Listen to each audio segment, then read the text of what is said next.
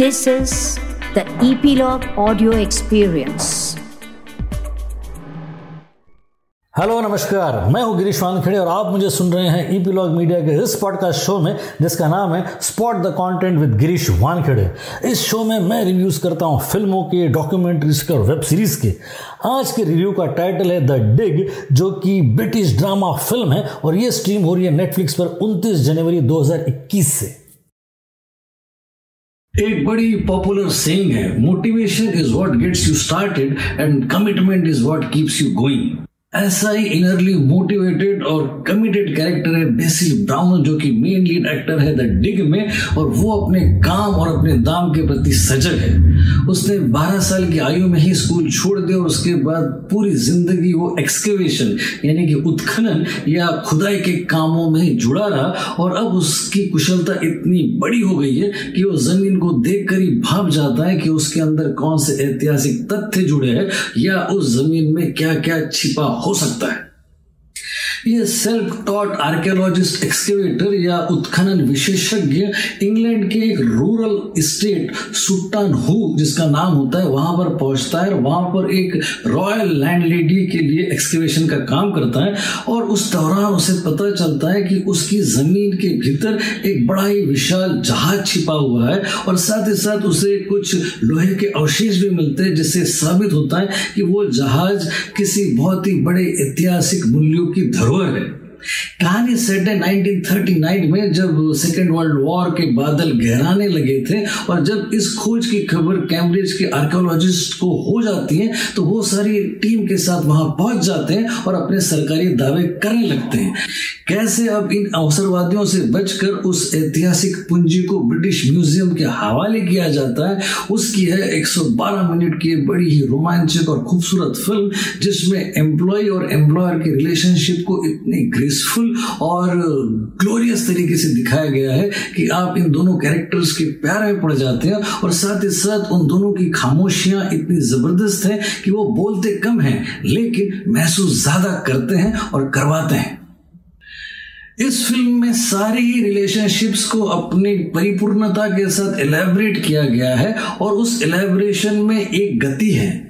एक बड़ा ही सुंदर संगीत है, एक मस्ती है, और उसमें कहीं जल्दबाजी नहीं है। वो अपनी स्पीड और अपना पेस डिफाइन करती है। यानी कि जितनी भी रिलेशनशिप में बात करूँ, वो अपने आप में अजीब तरीके से का ग्रेस रखती है। अगर हम सबसे पहले बात करें तो मुख्य किरदार का अपने एम्प्लॉयर और अपने काम के प्रति की रिलेशनशिप उसके बाद उसके एम्प्लॉयर का अपने एम्प्लॉय और उसके राइट्स को सेफ़ करने का रिलेशनशिप फिर इस एम्प्लॉयर के बेटे का, इस मुख्य किरदार के साथ की रिलेशनशिप फिर मुख्य किरदार की अपनी पत्नी के साथ की रिलेशनशिप और फिर जो एक्सकेवेशन के लिए आर्कोलॉजिकल टीम आती है, उनमें से एक कैरेक्टर का सेम सेक्स में अपने एक दोस्त के साथ की रिलेशनशिप और उसकी पत्नी का एक नया एक्स्ट्रा मैरिटल रिलेशनशिप और इन सारे ही कैरेक्टर्स का ज़मीन के साथ का रिलेशनशिप क्योंकि ज़मीन के कारण ये सारे एक दूसरे से जुड़े हुए हैं। इन सारी रिलेशनशिप्स में एक ग्रेस है, एक प्राइड है, एक ऑनेस्टी है और एक इंटेलेक्चुअल कमिटमेंट है। मैं कम से कम दस रीजंस दे सकता हूँ आपको इस खूबसूरत फ़िल्म को देखने के।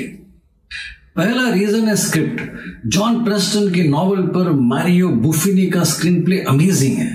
प्रोफेशनल लाइफ और पर्सनल लाइफ को बैलेंस करती हुई रिलेशनशिप को बड़ी खूबसूरती से डिपिट करती है ये स्क्रिप्ट दूसरा रीजन है डायरेक्शन डायरेक्टर है साइमन स्टोन जो कि ऑस्ट्रेलियन एक्टर और प्रोड्यूसर भी है और ये उनकी दूसरी फ़िल्म है। उन्होंने पहली फ़िल्म बनाई थी 2015 में द डॉटर नाम की, जिसको टोरंटो इंटरनेशनल फ़िल्म फेस्टिवल में सबसे बड़े प्राइज से नवाजा गया था।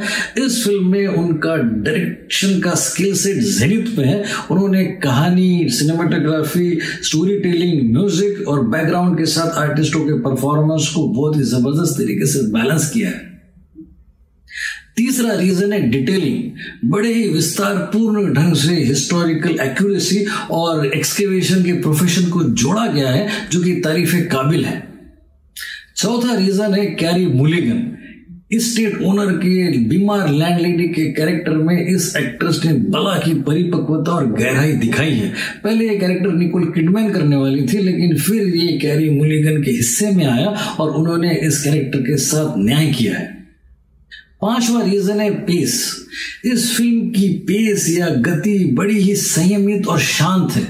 बड़े ही इत्मीनान से पात्र अपनी अपनी गतिविधियों में लिप्त होते हैं और बड़े ही सहजता से परत दर परत कहानी आगे बढ़ती है।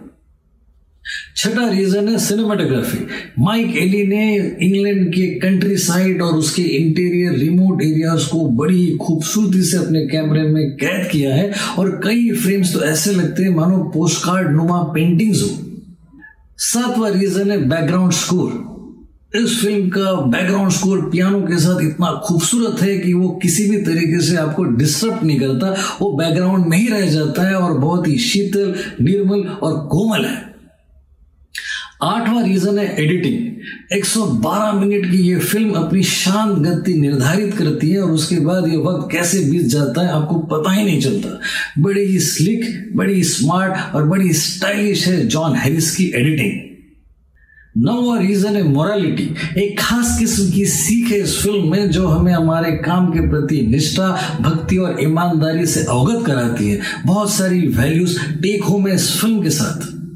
और दसवा रीजन है राफ फिनिश ये सबसे बड़ा रीजन है इस फ़िल्म को एंगेजिंग बनाने का। इसकी main lead actor Ralph Fiennes ने जो काम किया है, वो अतुलनीय है।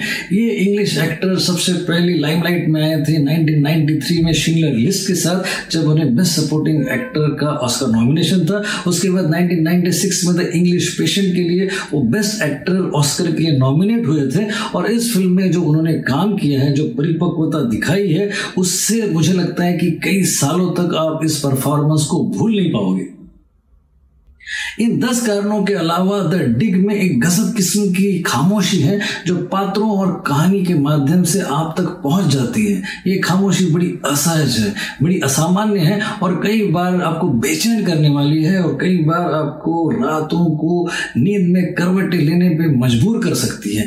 आपके दिलों के अंतरंगों के तारों को छेड़ सकती है। इतनी सक्षम है ये film. Don't miss this gem go for it तो आज के लिए बस इतना ही। अगले शो में मिलने से पहले आपको याद दिला दूँ कि सब्सक्राइब करना ना भूले इस शो को, जो कि ई ईपीलॉग मीडिया की प्रॉपर्टी है, और सुनते रहिए इसे आपके फेवरेट पॉडकास्ट ऐप्स पर, जैसे कि गूगल पॉडकास्ट एप्पल पॉडकास्ट और गाना डॉट कॉम पर। अगले शो में फिर मुलाकात होगी। तब तक के लिए एंजॉय पॉडकास्टिंग